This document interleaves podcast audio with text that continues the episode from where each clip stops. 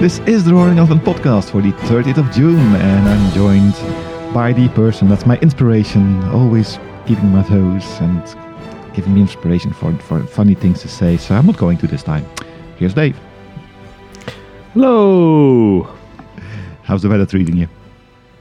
Uh, there is some. It is nice. Not much more to say about it, really. Yeah, this is one of the advantages of doing an interview with an external guest because we had a guest again. Uh, we have a guest again, I should say, this episode. We've got uh, Richard Nuckolls, who is going to talk to us about some uh, data engineering, more particularly on the Microsoft Azure front, to be honest, but it should be applicable broad, more broadly than that.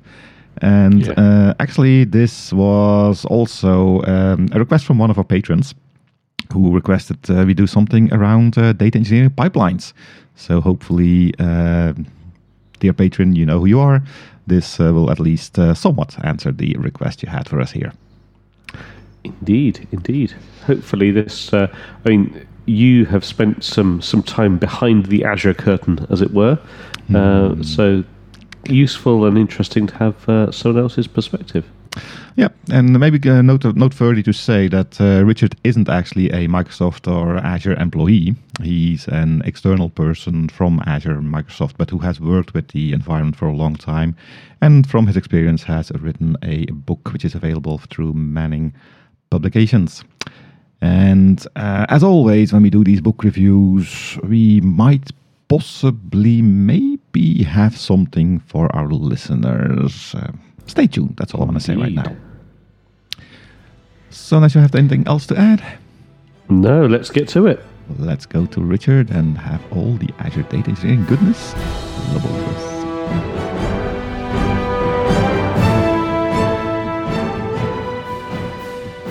So we are joined by our special guest this week, uh, Richard. Welcome, Richard. Thank you, Dave. Hi, Richard. Happy to be here today.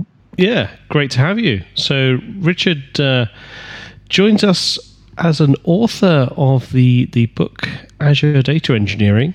Um, and uh, Richard, tell us tell us a little bit about yourself.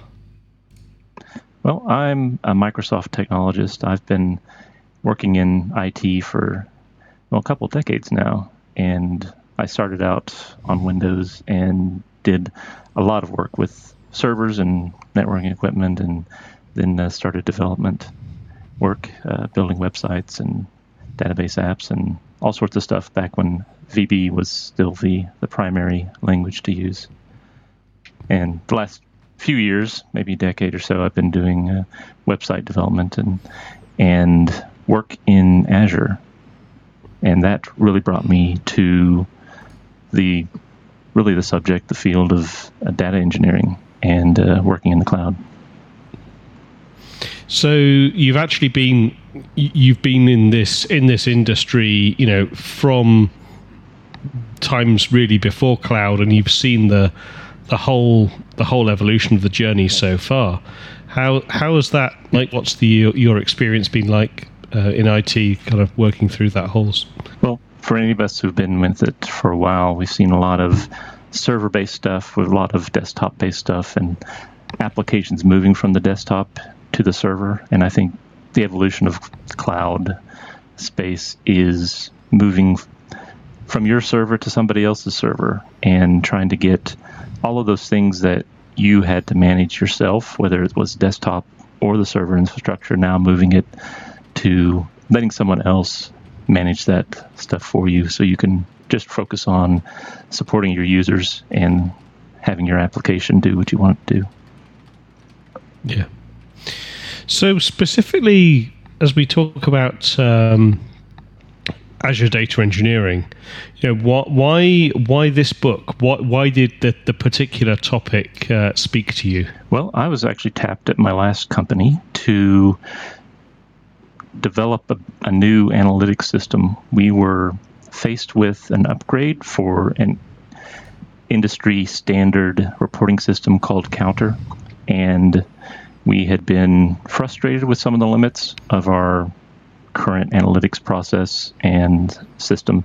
You know, the things like running out of space on a monthly basis or running out of a, a time window to get everything processed.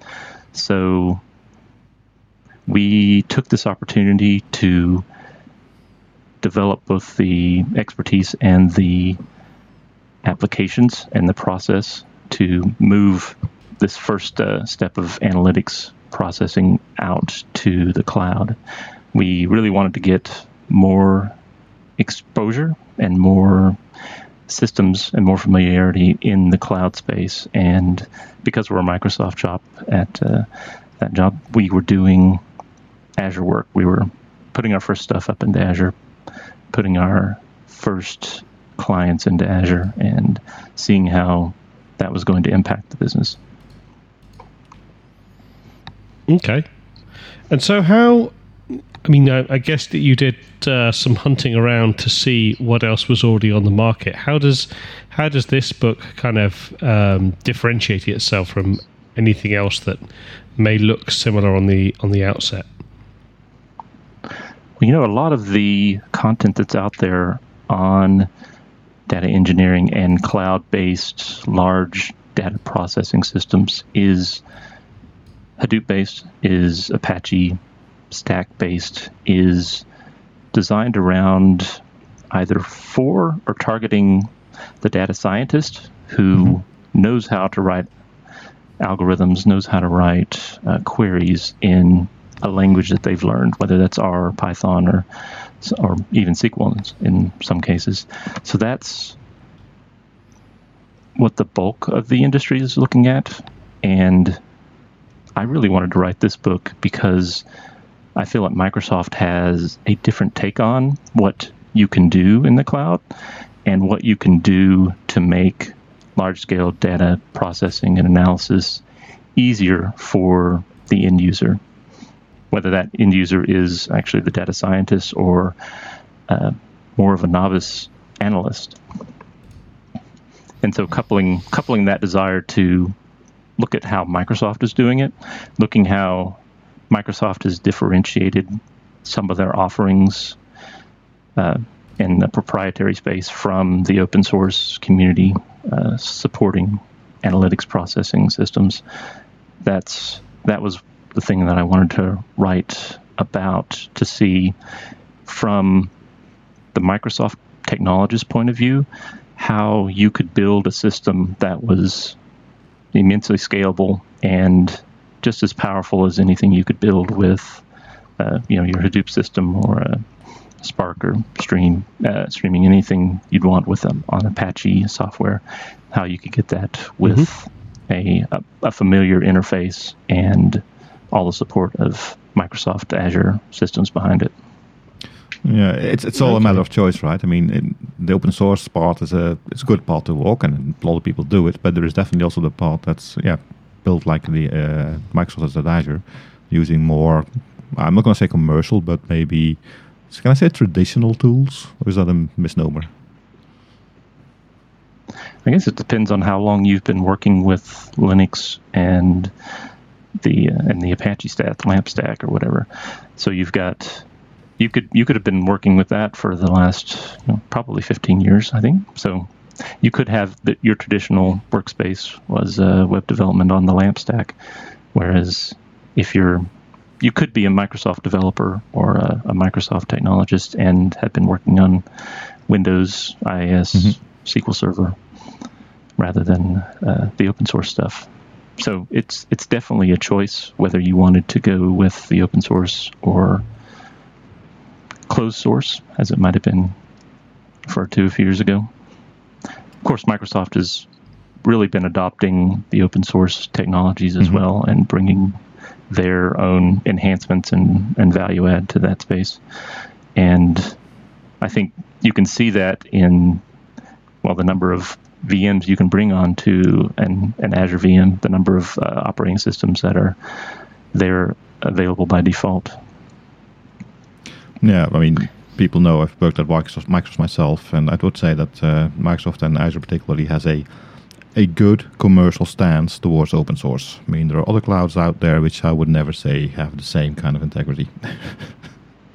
Not to mention any names. Anyway.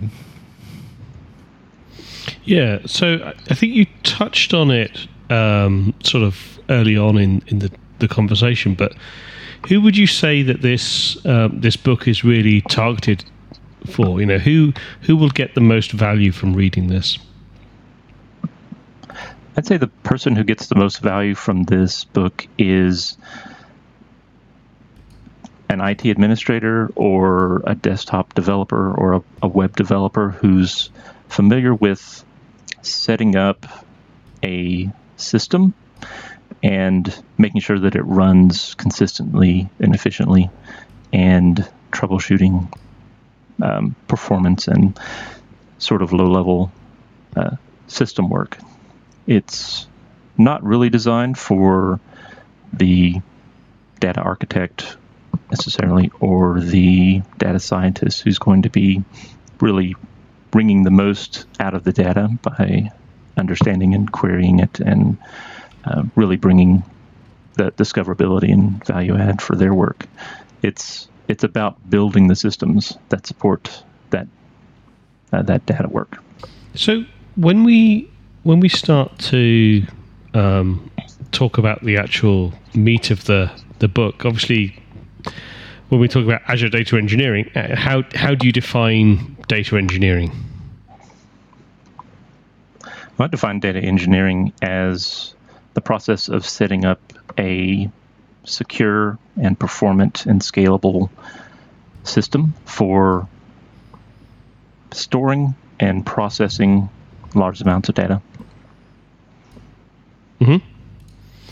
That's pretty broadly that, applicable to whatever system you want to choose to build it on. Yeah, so it's a, it's not just a it's not just a it's a, not just a role. It's not just a process. It's it's a combination of those things. Is that right? Yeah, I'd say there's depending on how stratified your IT department is or who owns the the work of building and managing system infrastructure. You can have mm-hmm. data engineering separated across multiple roles.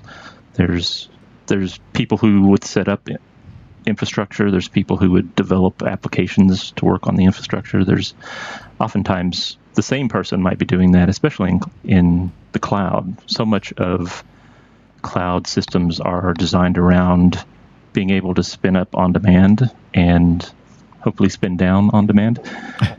And so mm-hmm. you give a lot more of the traditional infrastructure maintenance and uh, spin up and uh, provisioning type of tasks over to the user who actually needs those resources when they need them. Yep, that makes sense.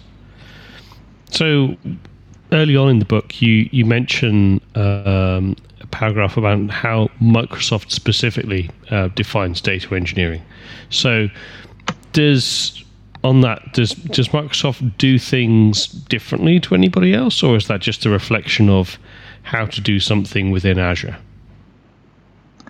It's more of a reflection on how to do things in Azure. That if you were building your system in a different cloud provider or even on your own on premise sort of server setup, you'd likely build Linux VMs or you'd have infrastructure set aside to run uh, a Hadoop backend and a uh, some sort of Apache software on the front end, whichever one would uh, make the most sense.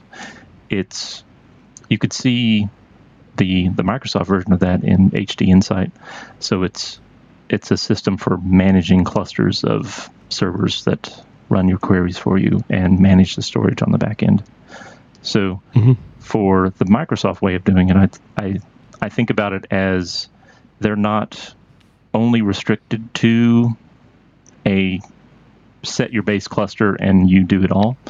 They are adding in layers of management and abstraction, and also bringing their own uh, in-house traditional, I guess, traditional uh, development processes and languages and technologies to this stack. So recently, I'm sure we've heard about uh, Databricks, the acquisition mm-hmm. of that by mm. Microsoft, and so there's yet another way Microsoft is bringing their particular way of uh, doing big data. So you've got really un, you know low level cluster management at one end, and if you want to go all the way to the other end, you've got things like I describe in the book: Event Hub, Stream Analytics, Data Lake Analytics, SQL Server, and even SQL Data Warehouse and other systems that allow you to do big queries and process and store all the data either as a stream or as a batch. And so it yeah, you can really look at the Microsoft way of doing it is they've got a buffet of items you can choose. You can either get a set meal, you could get you know pick it as you wish and tie it together, or have uh, really a whole a whole bundle put together for you. Mm-hmm. Yep. So as we as we dive deeper down the rabbit hole, I will I will hand over to my uh, my technically minded Azure through and through colleague Jon. Oh, thank you very much for that uh, accolade, my dear. Um, you just mentioned HDInsight and and, uh, and uh, Hadoop, and I noticed in the book that you do uh, cover it in, at the front in the first chapters, but that the rest of the book doesn't really touch Hadoop or HDInsight specifically anymore. Um, why is that? Well, I wanted to focus this book on one, the things I was really knowledgeable about, the things I really cared about, and also I wanted to That's good reason. make this really, in order to get it uh, tight enough and small enough of a segment to write a, an entire book on, or only one book on, uh, I really needed to pick something small enough. And mm-hmm. I was really interested in the Microsoft technology, the Microsoft technologist way of working. And if you're a Microsoft house, you typically use IIS, use a Windows server, use SQL Server, and the idea of how does that translate into the cloud? How does the things that I, that you know how to do on your on-premise stuff, how how can you translate that into something that you know how to do in the cloud? And if you're coming from a Microsoft shop that really doesn't run Linux, doesn't run Apache, doesn't run any of the other technologies, and you've never you know you've never programmed in Python, mm-hmm. then you know about maybe you know about ASP.NET or you know C sharp, you know Windows servers and SQL language. So translating those skills into a, a book that leverages those skills and allows you to get up to speed on doing the technology. I thought that was that was the main selling point for the book.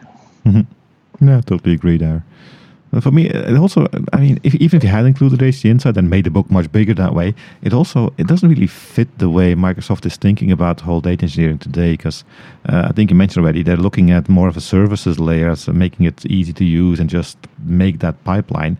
And HDInsight, um, for lack of a better word, it's always been a bit bit clunky. You were still it was presented as a SaaS service, but you still had to have VMs and a cluster main maintain maintenance. You had to have, as you say, Linux skills to do that, and it never really gelled very well.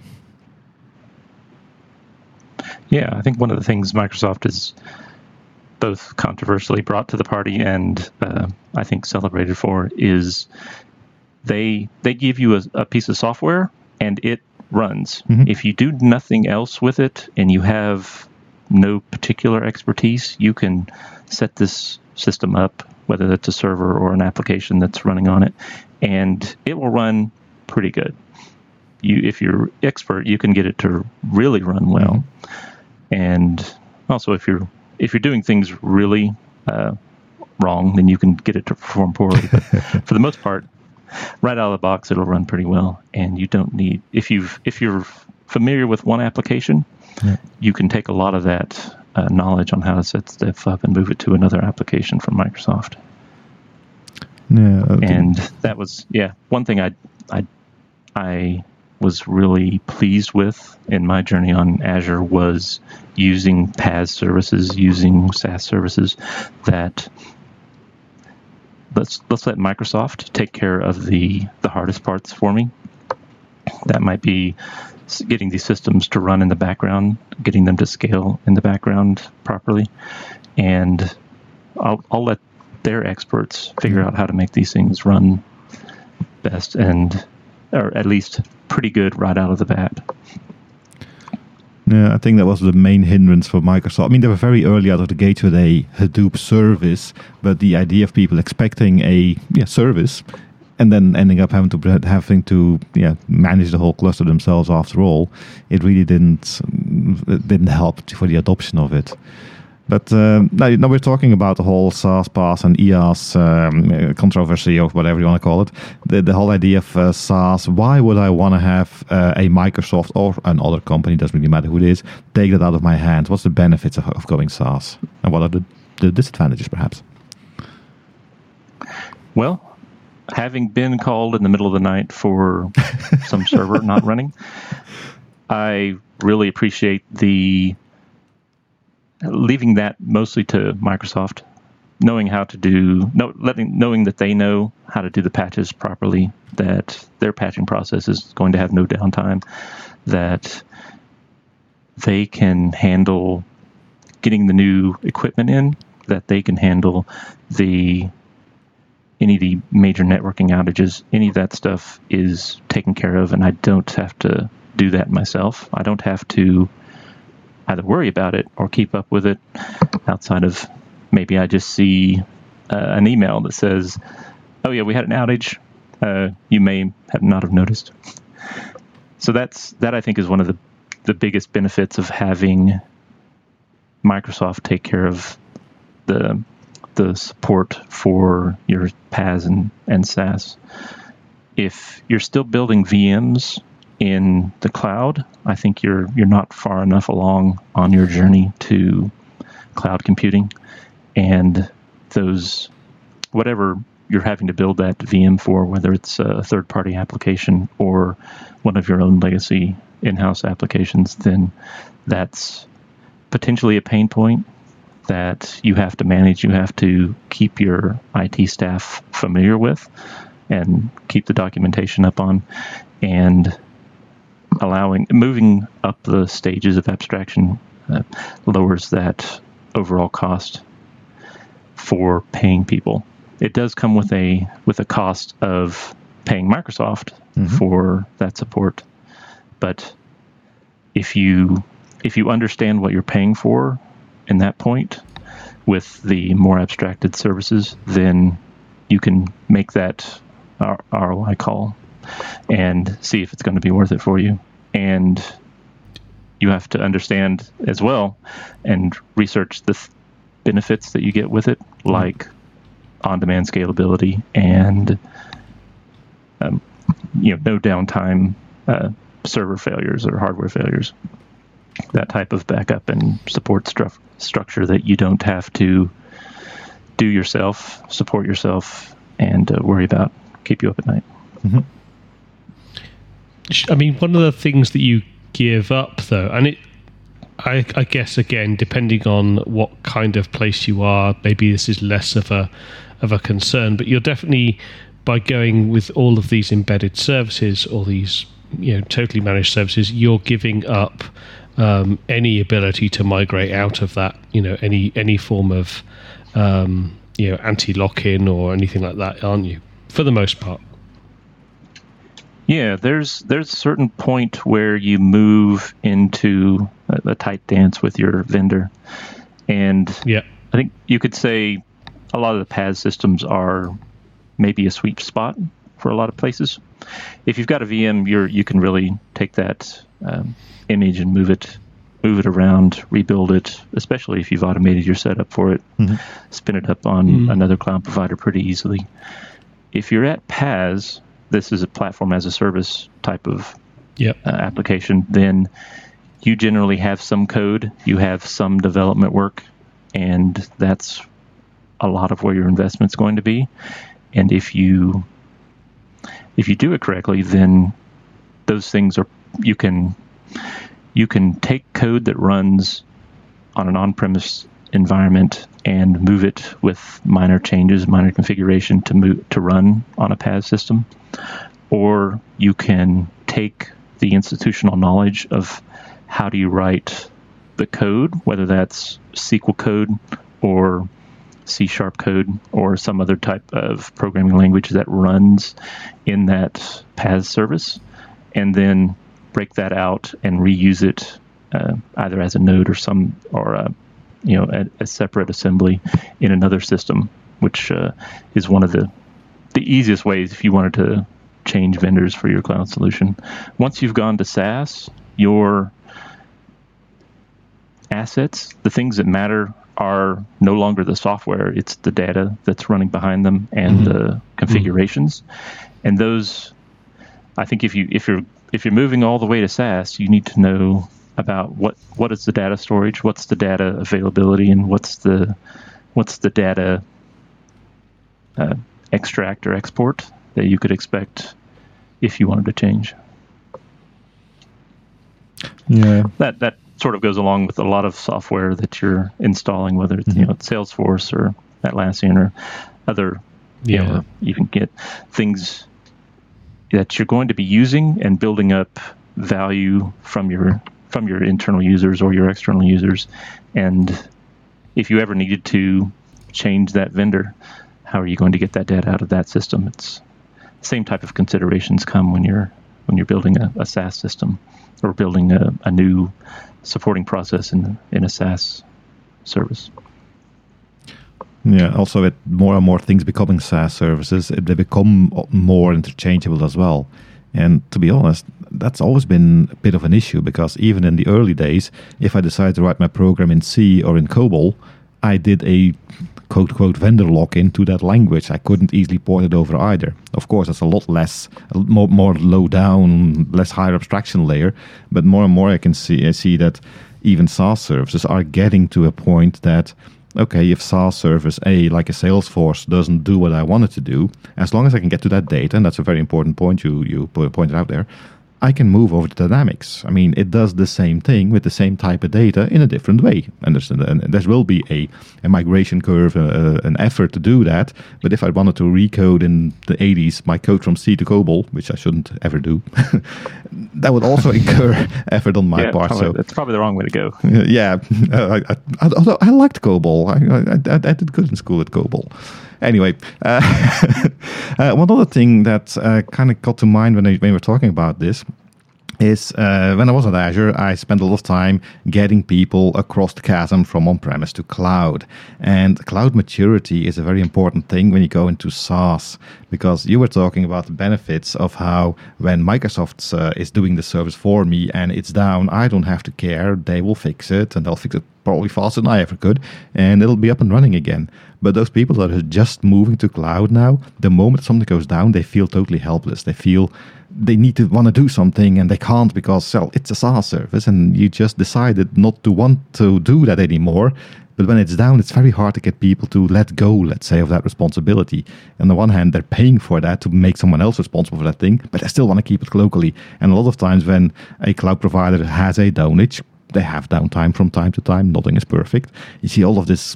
I was almost say vitriol in the chat uh, chat rooms or uh, hacker whatever hack news. Uh, that maturity, we're getting there, but we're still not there. I think there's still a lot of people struggling with that. Yeah, there were there were times that I've been working on a system going into Azure, and there's been a problem. Either I can't figure out why this performance is not meeting my expectation, or I don't know why this system keeps showing signs of restarting. And having a I, I could say there was a learning curve in knowing how to fix something myself and knowing how to talk to a Microsoft representative and a Microsoft um, service tech and a Microsoft manager in order to either escalate or find what was the status of, of my report, my ticket. And that's, I think, until you get some comfort level with that, there's always going to be a, some trepidation around when when the SaaS product, when the, even the PaaS product is not performing as you want, that what am I going to do now yeah. that I don't have any? There's nobody I can walk down the hall to talk to and uh, lean over their shoulder and pressure them. Mm-hmm. And would you say that having a, partner, a, kind of uh, implementation partner or something in between Microsoft and you as an end user, or me as an end user, it, does that help? Is that beneficial? Is it the poison sword? Uh, I don't really know. I've not had to deal with mm-hmm. third parties in there myself. So I would say I always liked depending on my IT department to support some of the low level infrastructure things. And mm-hmm. when I needed to do that myself, whether it was reaching out to Microsoft or actually getting onto a server to do patching or uh, troubleshooting, that that wasn't the most fun part for me. so I think having having somebody who, whether that you know a third party vendor or knowing your way around the the Microsoft reps and service tech uh, discussion is can can go a long way if they know how to communicate well, if they know how to do the customer support and service portion of their job really well, then that's actually a huge benefit to having some uh, somebody in the middle. Mm-hmm. Yeah, not to play the blame game, but just to have somebody show you the ropes, basically. And with a bit of luck, after it's gone a couple of rounds, you can start taking more on yourself and cut out the middleman at a certain point, perhaps. Yeah, I think that it's possible when people are thinking about, or when businesses, companies are thinking about their migration to the cloud, that when they run into that first outage, when they've given up any control, that it's possible they didn't have maybe they were lulled into a false sense of security that mm-hmm. they didn't need to plan disaster recovery or business continuity around the use of that product.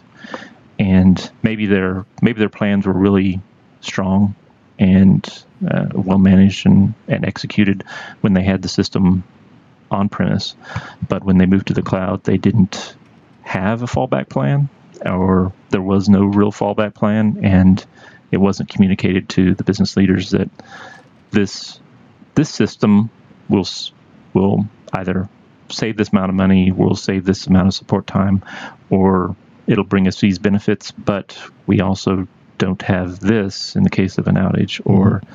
our plan for an outage is to put up this and not do anything on this system for X number of hours. Yeah. It's planning for disaster recovery and business continuity for these SaaS systems is, I think, a very important piece of planning your move to the cloud. And it's something that can't be solely relied on for or to be done by the IT department or you know the the technical group that's doing the migration. It needs to have business buy-in mm-hmm. and mm-hmm. support from the business to know how much does it cost yep. for downtime what's what's the acceptable response? Yeah, I always think it's very important for people that do the move to the cloud, and definitely for, for data projects, which can come become very big and very important. Having a, a good conversation on the technical, business, and all, all levels basically before doing it is very important because a lot of people think I'm having problems with my on-premise thing. I'll go to the cloud, and now it's all solved because now the cloud is magic. That's not how it works. It has pluses and, and it has pros and cons. Everything has pros and cons. You just have to make sure that you know what you're getting into at the beginning. And it's not bad, it's not good, it's just a tool. And if the tool is used correctly with enough knowledge and experience, it'll be a good tool. If you just give a hammer to a baby, he's going to hurt himself. Yeah, I think that's uh, the, the question of hurting yourself when it comes to your, your cloud implementations is one, cost, and two, perhaps lack of a fallback for any type of outage. So mm-hmm. those are absolutely things that need to come from the business driver rather than the mm-hmm. technology driver. Now, in your book, I was happy to see a chapter on uh, calculating the cost of cloud hosting. so uh, I'm pretty sure our listeners are interested to know how they should look at that, because even in my rather good experience, I would say. I always find it hard to predict how much a cloud migration or deployment will actually cost in the end. How do you uh, go that from, from your experience? Yeah, actually, a lot of the chapters have portions of them devoted on how much will this system cost or how much will a particular bit of usage cost, and how do you balance what you're going to get with what you're going to spend. It does vary based on what the service is. Some services are pay for use, which is if you have a lot of use, they're going to be more expensive. So you need to know how much value is the system use going to bring for every single bit of use, whether it's a penny or a you know a fraction of a penny.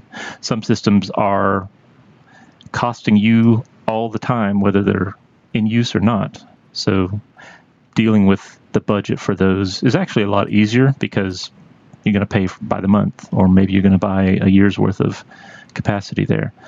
But you need to know actually what's your expected level of usage out of that. What what capacity do you need to support your use case, your usage level? So those calculating those, like for a SQL Server or um, an analysis product, are look at what you've got now, do some test runs with some data, and extrapolate from there to get what where do you need to scale your system to? What uh, amount of processing do you need, or where are you going to leave that level for day to day, or week to week, or month to month? So those are easier to calculate, but they need a bit of upfront uh, work to figure out what your levels are going to be. And then there are some services that are just absolutely free, and some services that have both free levels and paid levels. And you want to determine what's the feature set at the paid level, and can I get by with the free level because it's free because it's it's a way to get you on the system and it's actually so commodity based that it's really inexpensive for Microsoft to provide that service. But the paid level brings more features, and it might be that a feature like uh, geo uh, replicated systems, which prevent some downtime, might be a reason to go with the paid level of the of that service. If you you could also look at calculating for storage costs. Storage is not the in a lot of systems is not the biggest cost, mm-hmm. but in a data analysis system, it's it actually starts to to build up when you've got multiple you know petabytes of, of data sitting out there.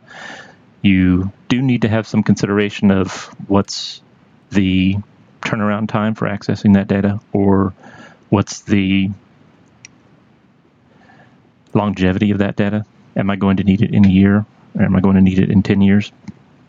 And the storage systems in particular are things where you can you have to estimate what's my usage going to be, what's the what's the growth in usage month over month or year over year.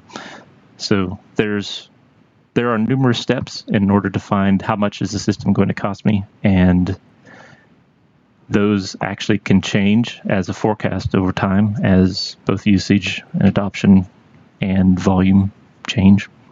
Is that a, a generic enough answer for you? No, no, that was good. I, I certainly have uh, my favourite one, but w- which is which is the one that uh, you usually find people don't accurately factor in when they're first thinking about this.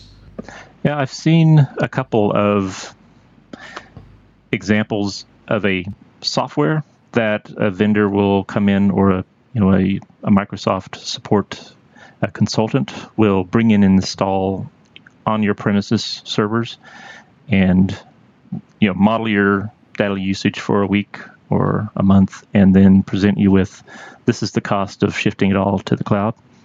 That that sort of lift and shift calculation is probably fairly reliable, but also fairly scary mm-hmm. from what I've seen. Mm. They those the the cost apples to apples between what you have on premise and what you have in the cloud.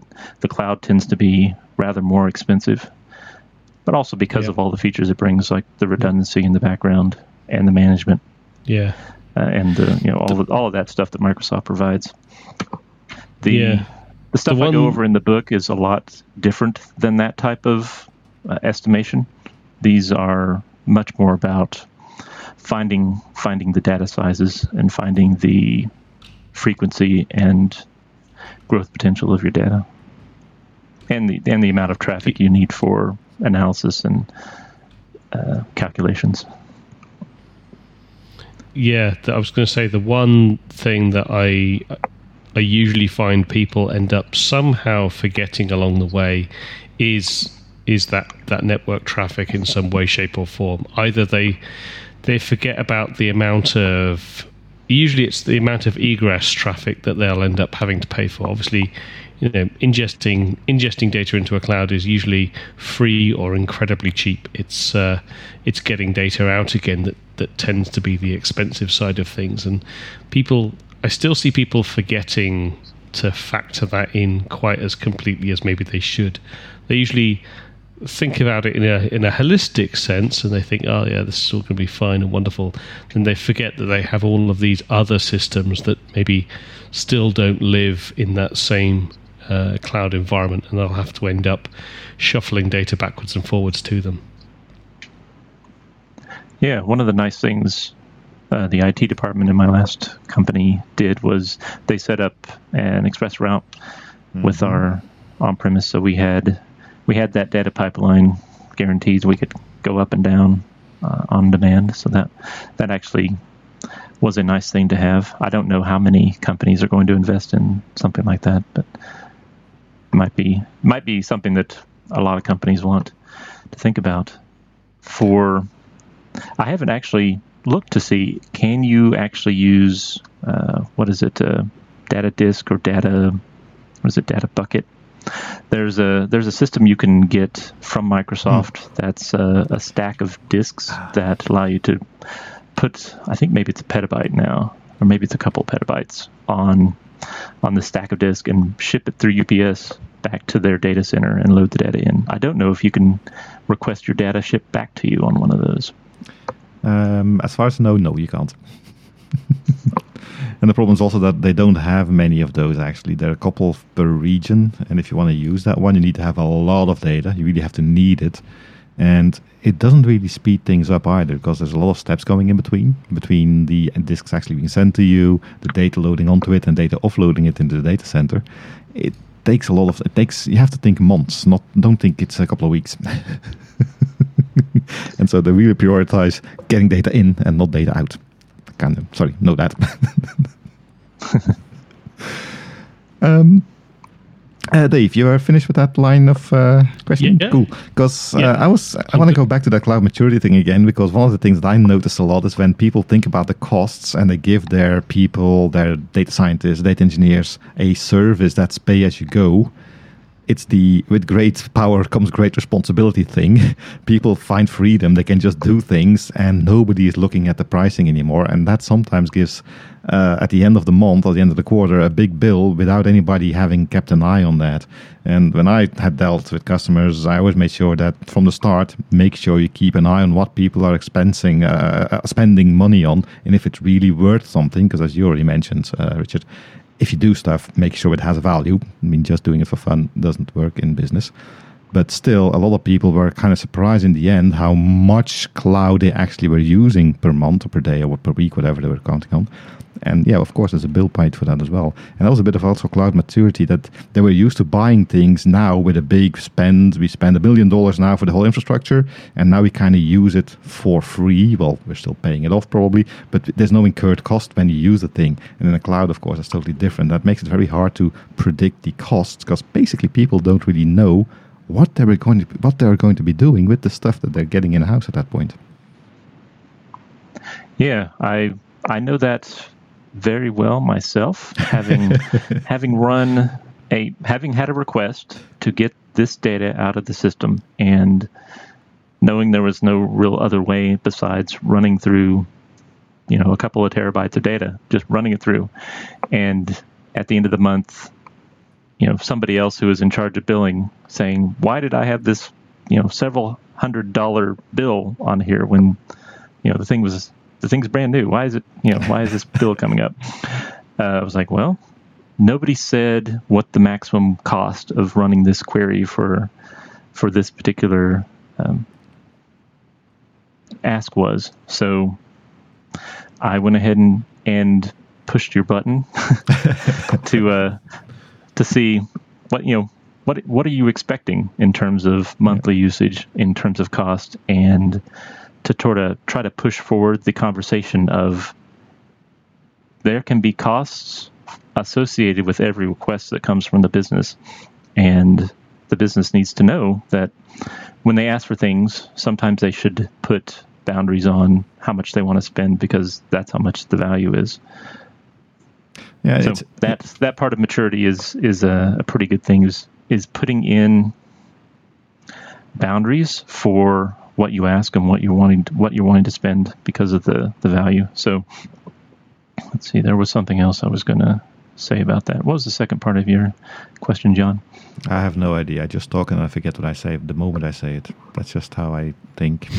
but that's okay. I got a follow right. no, question. I, I, I, think that was I think that was pretty good because the so when you're going through this cycle, like how I'm kind of curious now, like when people are having these questions or having these conversations, how much do you think people think ahead of time on the uh, like this is going to cost a certain amount, and like someone who you know knows the detail about the project will say, yeah, that's absolutely fine, but like someone else who's maybe the the the overall project owner and budget holder and things like that might have a very different view. How how often do you think those two views are closely synchronized, and how often do you think they're kind of wildly um, wildly uh, apart? Yeah, I think that gets to the the second part of Jan's question was cloud maturity and the uh, the shift in mindset from purchase and then negligible expense for usage versus pay for usage with negligible expense for purchase. That that shift from we already paid for the infrastructure, so do whatever, to everything that I ask for, everything that I want to have done has a cost and should have a value. If you're running it as a business and you're wanting a return on your investment for all of these systems that you're building and running, then the business absolutely needs to have both visibility and understanding into what they're asking for and what the cost implications of that are. And I think that's a big part of the move to a, a maturity when using a cloud service. Like I said, there, there's lots of different ways you can go about costing or paying for the provision service, depending on what type of service it is. But these types of discussions actually really need to happen pretty early in your mm-hmm. move to the cloud is to get that understanding of it's going to be in some ways pay for use and we need to understand how much we're going to be using and what we're going to be asking for. That type of discussion probably needs to come from from business drivers yeah. going through you know, like your chief technology officer or uh, something like that to the specialists or the third party consultants who can advise so that the business knows that this is a cloud system, so it has a different costing structure and a different um, use perhaps than a previous system would have, or the CTO or a, a director of, of a particular division needs to know budget shifting from here to here, or this is going to change the the budget requests that we need for this next year in order to do this.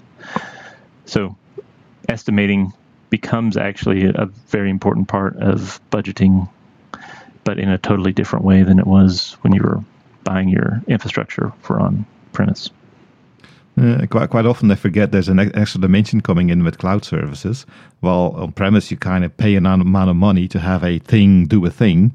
In the cloud you can pay an amount of money to do it to have a thing do a thing at a certain speed or a certain performance. And the, the deeper you push the gas pedal down, the more gas you'll be using, the more expensive it will be. And that's coming back to what you said. Always tell me if you want to have something done, how soon do you want it? Do I take the, the, the super charger, charged system, whatever, and make it run across all cores?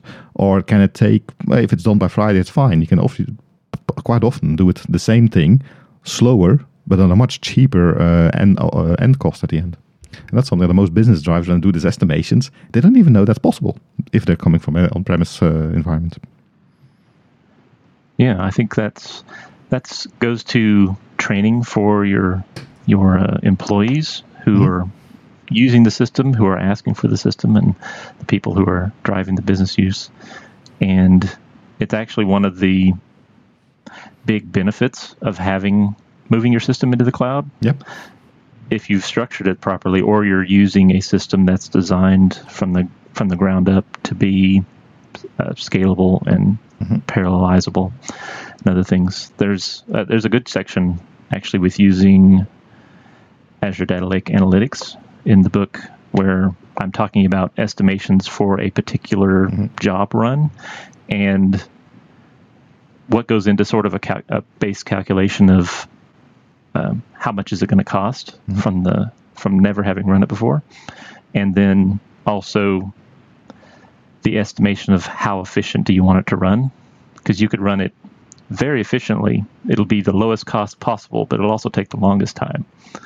Or you can run it way up here and waste a bunch of money, but it'll be done in the shortest amount of time. So balancing that. Yeah.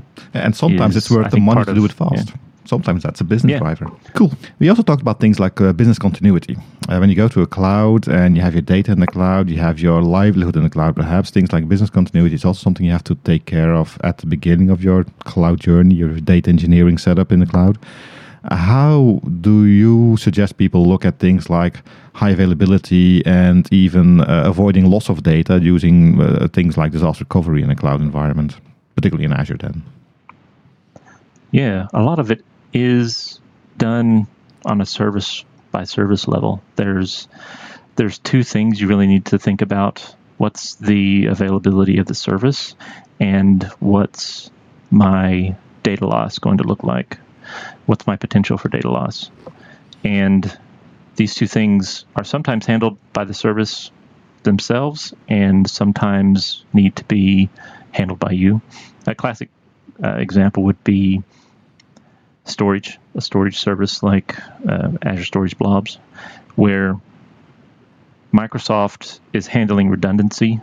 They're handling, you know, three backups of, or three copies anyway, of every file that you put up there in the blob storage.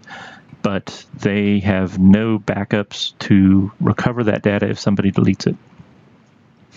They also have no recovery for it if an entire data center was to be burned in a fire or something.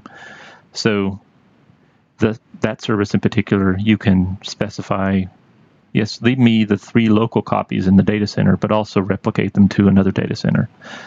And that costs a bit more money. Or give me copies in a another data center on the other side of the country. That costs a little extra again. And but you still aren't covered for a deletion event or a corruption event in the data that was going into there. So you actually need to set up a backup routine of your own in order to cover both disaster recovery, which is Microsoft gives you a menu to choose from of how much disaster you want to recover from, and a backup scenario, which Microsoft doesn't cover. But you have to you have to actually know when you're going to adopt that particular service that Microsoft will handle part of it, but I need to handle part of it. The I think you could say the opposite is true, or you get a different set of options when you're looking at something like SQL SQL database. Microsoft handles the backups on those, mm-hmm. and they handle a certain amount of redundancy in the local data center. So you actually don't have to plan your backup routine. You don't have to worry about uh, the corruption or deletion uh, return of your data in that data loss scenario. And if you want, that system also allows you to do a, uh, set of redundant servers in the local data center or across uh, across the country in a, in a separate uh, region in Azure. So that's that's a scenario where you can pay more to have them do more for you. Cover cover both of these scenarios: the the data loss and data corruption, and the disaster recovery.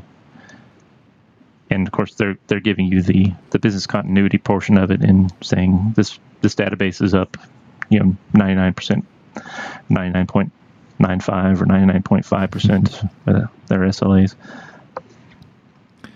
So I think I think it's those two things you have to know for really for each service is what's the what's my data loss prevention strategy and what's my uh, business continuity or disaster recovery coverage with this service. Yeah, that was just, I'm also a bit, little bit disappointed. I mean, I, I, have no idea how you might possibly do it, but taking if you go to Azure for everything, just give me a disaster recovery plan for everything, but no, you have to do it service by service thing. And I know, I understand why, because most of these services are built on totally different backends, backgrounds, whatever. But still, it's it's always disappointing to me to see that, uh, and that's valid for any cloud uh, provider out there, that don't have a kind of comprehensive pay us X amount per month and we'll make sure you never lose data. For some reason, I haven't figured that one out yet. Yeah. It's possible that Microsoft made the decision that that type of support would be a Microsoft Gold partner level or some other type of partner network uh, provided service that possible. I, th- I think you could probably get that provided for you if you if you went through uh, some of the other support yeah. partners out there. But then I have to talk to people, and I want to go to cloud, so I can only talk to computers. Um. Yeah, I guess the uh, I guess if if I was setting out to design something that was really redundant and wouldn't have an outage more than a few minutes anywhere, it would probably be the entire system would be code driven for provisioning and setup and then backed up in multiple regions and fronted by a lot of um, either load balancers or front door or something like that, so that I'd have uh, multiple endpoints that I could switch to really quickly to get uh, to get access to my data and my systems again. I think that's possible, and one of the things I actually did in the book was try to do as much in PowerShell as an example of a an automation uh, driver that you can use to build all these services Yep, I saw that by the way. A lot of uh, examples, code examples in the book, and really explanations of how to do things. It's not just a theoretical discussion on how what possibly maybe something you could do. You actually give in the book step by step instructions on how to do most of the things. So that was quite nice to see that. Uh, by the way, I also just found out that uh, the, the disk thing that you can send uh, to Azure, your data to Azure, it's called a data box. They apparently are not ah, creative box, in naming. Yeah. anyway, if you're looking at Azure, and I'm doing a data engineering in Azure, which of the services in the whole, I mean, Azure has a lot of services and products available there. Which ones as a data engineer do I really need to look at? Well, I think you really need to look at your storage level. You need to look at your data ingestion. You need to look at mm-hmm. your uh, pipeline, your okay, data, like your, data ingestion. Anal- analytics process. How we do data ingestion okay. in Azure? Well, I think you've got two ways. You're either shipping data in, which is typically to a, a blob store or something like that, either by you know REST APIs or uh, some type of tool. Uh, Microsoft provides a couple of uh, console level tools for copying data up, or you could do a pull. Um, Data Factory actually has several endpoints that it can connect to FTP um, web endpoints and APIs and stuff, which and uh, and also you know databases straight up uh, connections, and you can pull data in that way, or you could get data in from streaming sources or real-time producing sources where you're not getting a batch of data or a bucket of data or a file of data. You're getting a data one piece at a time over time. So I think your your main ingestion points are going to be something like a queue.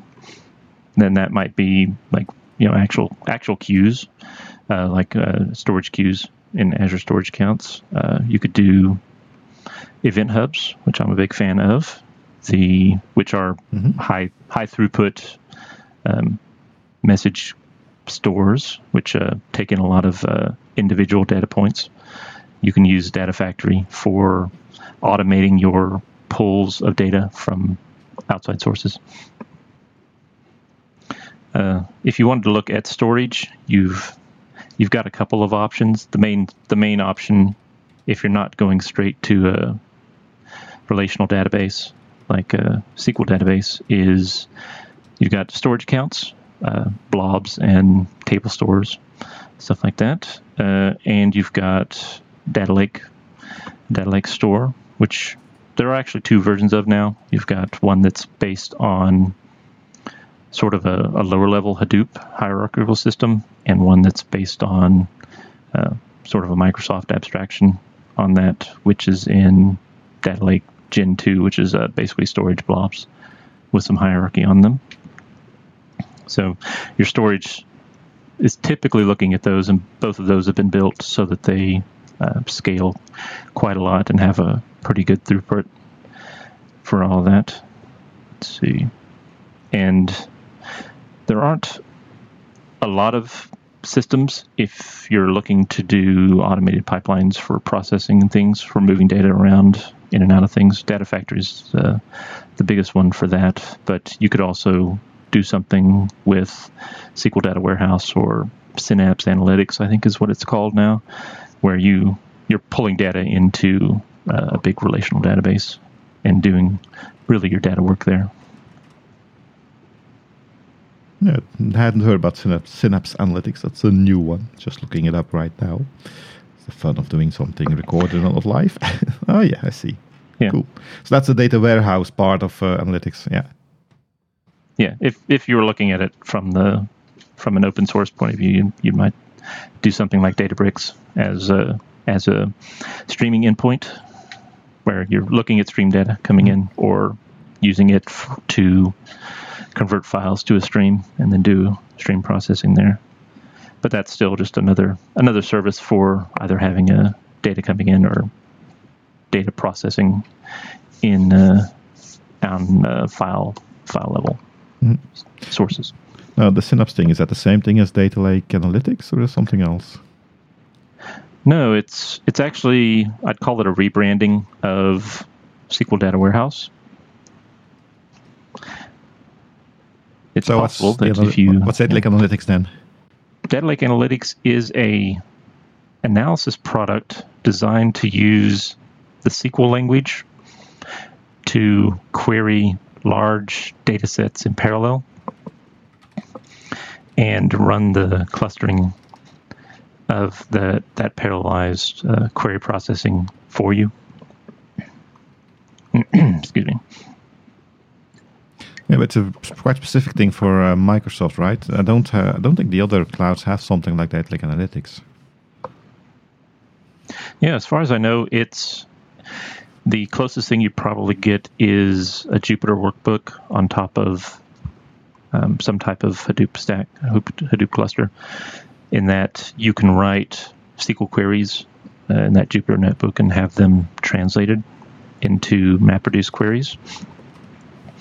The it's but it, Data Lake Analytics works a lot differently than that. It's actually doing a compilation or a it's building a program for doing both map and reduce algorithms in the background, but writing, translating SQL into what's basically a C sharp language and running running file imports and processing over those and then doing calculations uh, row by row rather it's, so it's it's rather different than the calculations you'd run to build a query and get data back in a relational database. Okay. Well, for me, the version of the book that I was, uh, yeah, I got a, a, review copy from Manning Publications of the book, so I could prepare for the interview. And this is where my MEAP version ended, and there were a couple of uh, chapters that were unfinished yet. Have you made any progress since uh, I downloaded it? It's been a couple of weeks ago. Yeah, we're I've finished all of the chapters for the book. It's going to the final review before publishing uh, just yesterday. And oh. within the next few days, we should have uh, chapter 12 and chapter 13 up and available in the MEAP. Okay, so by the time that this interview goes live, it should be in there. Can you tell us what's going to be in those uh, chapters? Yeah, the last the last chapter is sort of a wrap up, and I'll, I'll get back to that in a second. The chapter twelve is doing data imports and pulling data into SQL database. Chapter 11 was all about SQL database and the various flavors that you can get in Azure for that relational database. And then uh, chapter 12 goes into getting data from your analytics and Azure sources into that SQL database, whether it's pulling from other databases in Azure or from basically loading data from your any source that Data Factory can can run. So chapter 13 is is a wrap up chapter, and it's not introducing really new topics. It's covering some some best practices and giving a uh, some next steps in your journey of building your data analytics platform. Things like uh, governance, getting a, a data catalog, and making your data accessible and how do you use source control to back up and uh, keep, you know, um, a resilient copy of your development work that went into building your uh, data lake analytics or the um, the analytics system. Chapter 13 is about where to go next and building out governance and specifically a data catalog describing the data so that makes your the data in your analytics system available to users and also using source control to provide a, re- a resilient backup for your development work that went into building the analytics system. So one of the things I talk about all through the book is how to programmatically create these systems and provision them and update them and because almost all of it is can be done with scripts and scripts plus configuration files, mm-hmm. pretty much all of your setup for your system can be backed up, and basically you have that in order to build a new system or add pieces to your system on at some future time. And you also, when using version control, can get the vision of change across time and figure out uh, if something worked before, why is it not working today? That's the uh, that's the end of the book and what's uh, what you can expect to see coming out. Cool.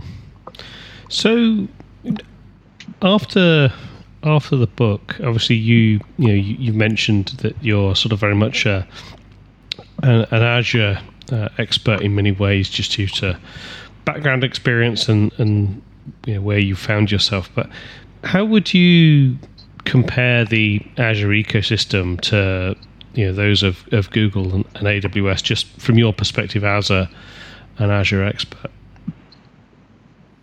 Yeah, well, I'd say AWS has really a lot of good features and a lot of things that Microsoft didn't necessarily copy, but was able to build upon. Um, AWS is really great if you are an open source uh, developer or an open source uh, technologist, in that Linux is a really strong part of their offering, whether it's or Linux and open the open source uh, software, whether that's Linux VMs or the LAMP stack, using databases like uh, MySQL and the the uh, abstracted, the PaaS version of that in in AWS is uh, is are really strong offerings, and those systems I think probably scale as well as anything you could get in any of the other platforms. And um, S3 is sort of the go-to probably for a lot of first first tests for companies uh, moving things to the cloud because it's pretty easy to pretty easy to use and pretty easy to get going with.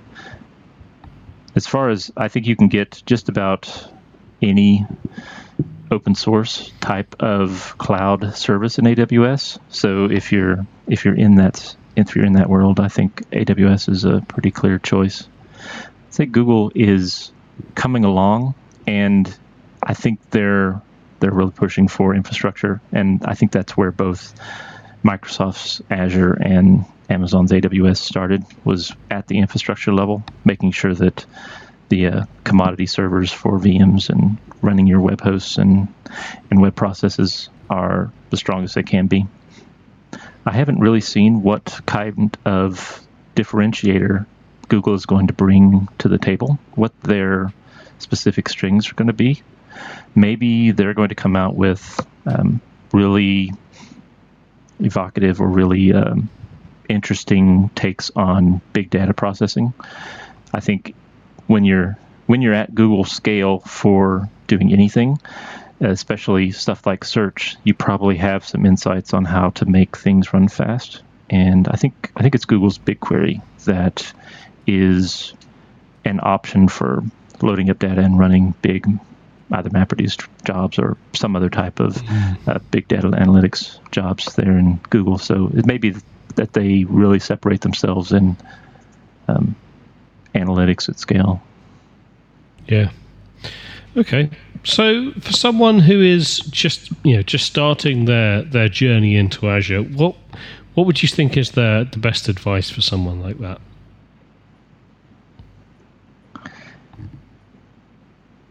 Well, I think if you're just starting out, figure out something that you know how to do on premise, and then go get your, once you're prepped, get yourself a one month trial and set some stuff up and use it.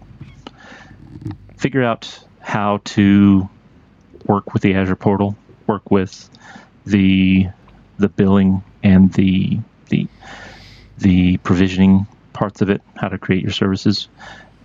That's that's a really easy way to get your feet wet. And Microsoft gives, I think it's $150, but maybe $200 in credit per for that first month for uh, new users on Azure. So you can you can do that, get your feet wet, understand what the differences are, and how to how to get on and use it. A good use case would be something like a SQL database. Put some data in there, um, run the queries, run run a good chunk of data in there, and run some big queries and find where the lowest level of SQL database doesn't work for you. Because there's definitely yeah. you may you may scale that service up to a certain point in order to get something that you're a reliable uh, performance level that you're familiar with. But there are other services that perform at the full speed no matter what like uh, you know storage accounts and and uh, even event hubs in some cases. You've got quite a lot of bandwidth and performance right there that you may never meet the maximum thresholds for uh, at the level you might be testing yourself. I think mm-hmm. after that, you want to go and look at the pricing structure for everything. Once you once you know the things that you might want to be using, once you've set them up and understand how they run, then figure out how much they cost and how does Microsoft bill for them, and do some estimations on what it's going to cost. Then I think it really comes. Then it comes back to what's what's the use case that you can do with these things. Um, I think before you actually start moving things to the cloud, you one need to know what's possible, and that's that's something you do by either jumping in and testing by by reading documentation or by going to conferences and and one thing that I actually like is is by preparing for exams. Those things give you a broad view of what's available out there and what other people have done. And especially when you're preparing for an exam, you really need to study quite a lot of things and quite a lot of both breadth and depth in order to to pass some of the exams that you've got. So that that gets you ready to advise on what's possible when you then have a use case that could be done on premise or could be done in the cloud or maybe could only be done in one of those places and evaluate if it's possible to do it in both places, what's the cost to move it? Or if it can't be done apples to apples in both places, is there a way you can do it in the cloud that's different from the way you do it on premise that you could then gain the benefits of doing it a different way or do that migration and understand what the cost of changing from what your on premise implementation is to what the cloud implementation is. That makes perfect sense. So, as we uh, as we wrap up, obviously we um, we were introduced to you through through Manning, and we got access to your book through the uh, Manning Early Access Program. Um, how how important has that been, and how has how has the uh, the MEAP program you know shaped your book? Have you got some good feedback that uh, made you think twice, or you know redirect things? Yeah, there were several bits in the feedback, and that that process of putting it out and hearing from people is is actually I think a really neat part of the way that Manning does these uh, this book production. So hearing that either people actually like what you're writing and getting that feedback that you're not totally um, talking to a wall is actually really good for an author. Yep. But also hearing that somebody didn't understand this section or that that section was fine, but I didn't like it. And also actually hearing from different segments of your user base or your reader base that people who are engineers or developers, they might think one thing. People who are um, architects or uh, designers yeah. or scientists might think something else. So you've got different, you know, you've got different uh, populations, different reader groups who might have different opinions. And so as an as an author, you need to get into who am I writing for and get that really um, tightened down, and also well, develop a bit of a thick skin to say um, that's that's great. Uh, I understand what you're saying, and it's I, I'm still going to do it this way because this is what I want, and this is how I feel I'm best serving the the group that I'm really writing for. Brilliant. It's I think it's good to hear that before you actually yeah. uh, set the book to print. yeah. No, I I think it's a really nice way to like any any sort of feedback that you get, you know, the, the right sort of feedback. Well, any any feedback you get should allow you to improve in some way, shape, or form, even if it's just you deciding that uh, you're going to you know, continue what you're doing. But no, really enjoyed um, chatting with you, and uh, certainly wish you all the all the best with the, uh, I guess, relatively imminent release of your book. Yeah, I think I've seen it up on Amazon for pre-order. I think uh, June of this year of 2020. I think was the date that set. So it's it's coming out pretty soon. Yes, I've uh, we have sent out for the last review, so it should be out soon. Great stuff. Well, so thank you very much, Richard. It's been great talking to you about uh, your book. And for anyone who's just tuning in at the very end of the podcast, I don't know why you would do that. That's the, the book Azure Data Engineering.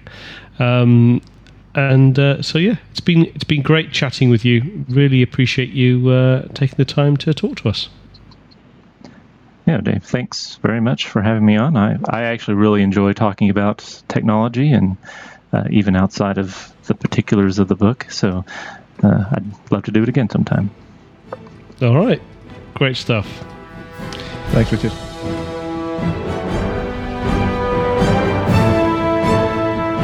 So, with that, thank you, Richard. Um, you know, interesting alternative view, I think, to uh, sort of the, the way to do data pipelining and just generally data engineering in uh, the world of Azure. But as as you said, at the uh, at the front of the episode. You know, most of the principles very much applicable to uh, other environments as well. Yeah, I think it was a nice addition to our usual content because, uh, I mean, we're guilty of being pretty much open source biased, if that's uh, something I can say. We do like open source and we talk a lot about open source. Main reason behind it is that there's a lot of information available on open source projects. Closed source projects are a lot harder to get information upon. Uh, but having a guest who has uh, more depth in the semi closed source environments of a cloud provider, it's, mm-hmm. it's a mm-hmm. nice complementary content, I think. And of course, as we alluded to at the beginning of this episode, we've got a giveaway. Um, Manning Publications has been very kind and has given us a number of free uh, ebook download codes, which uh, we will hand out to our listeners. Our patrons, as always, already have this information because patrons always get about a week's early warning when we do a giveaway, so they have already all the information they need. If you're a patron and you haven't seen this yet, go to the Patreon page and do your thing. And for everybody else, if you want to have a chance of winning one of these ebook versions of the Azure Data Engineering book by Richard Nuckolls, uh, you can send an email to azuredata2020 at roaringelephant.org. That's azuredata2020 at roaringelephant.org. Just uh, ask for the book and be nice and tell us why you would like to have the book. That way we can pass on some uh, feedback perhaps to Richard. That's always useful as well. And with, then, with that, I think I'll let Dave take us out of this. Indeed. And remember, don't delay, email today. and with that, that is all the time we have today. You can support this podcast by becoming a patron. Every contribution helps. We're on YouTube. Like, subscribe, notification bell, all the YouTube things. Please go to www.roaringelephant.org for a link to our Patreon page and for more information about this podcast. You can also follow us on Twitter using the at Roaring Elephant tag and send your feedback to podcast at roaringelephant.org. Until then, my name is Dave. And my name is I just had my walk down Azure Memory Lane. We look forward to talking to you next week. Bye. See you then.